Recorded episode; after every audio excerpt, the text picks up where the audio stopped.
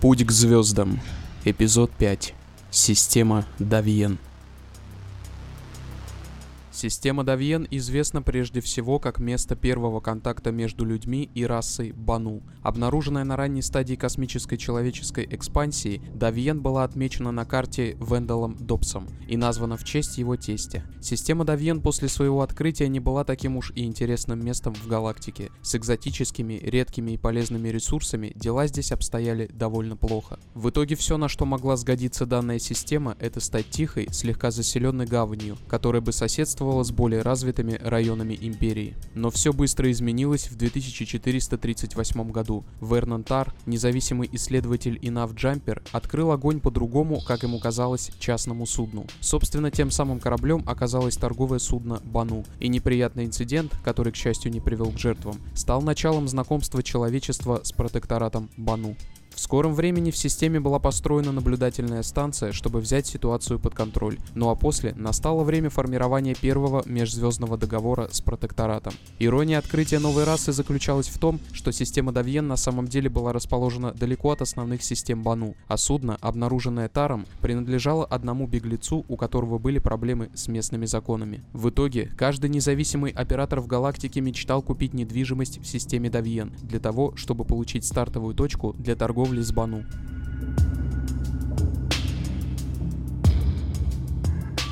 Давиен-1 представляет из себя большой серый камень, который визуально похож на Луну. Это бесполезный и непривлекательный мир, высаживаться на который не имеет смысла, учитывая тот факт, что с момента открытия системы на планету не было осуществлено ни одной посадки. Давиен-2 получил название Цестулус после того, как завершился процесс терраморфинга в начале 26 века. Данный мир имеет очень тонкую атмосферу. Тщательно продуманные биокупола накачивают воздух с поверхности в жилые кубы, которые простираются на мили под корой планеты. У мира нет каких-либо особых интересных ресурсов, и большая часть его экономики связана с транспортом, отгрузкой и доставкой. Джата – самый символичный город Цестулуса, но отнюдь не в техническом плане. Расположенный под постоянно расширяющимся лабиринтом воздушных производств производственных объектов, город является известным домом для штаб-квартиры Aegis Dynamics и начальных производственных мощностей. База прежде всего производит компоненты, а не конкретные корабли.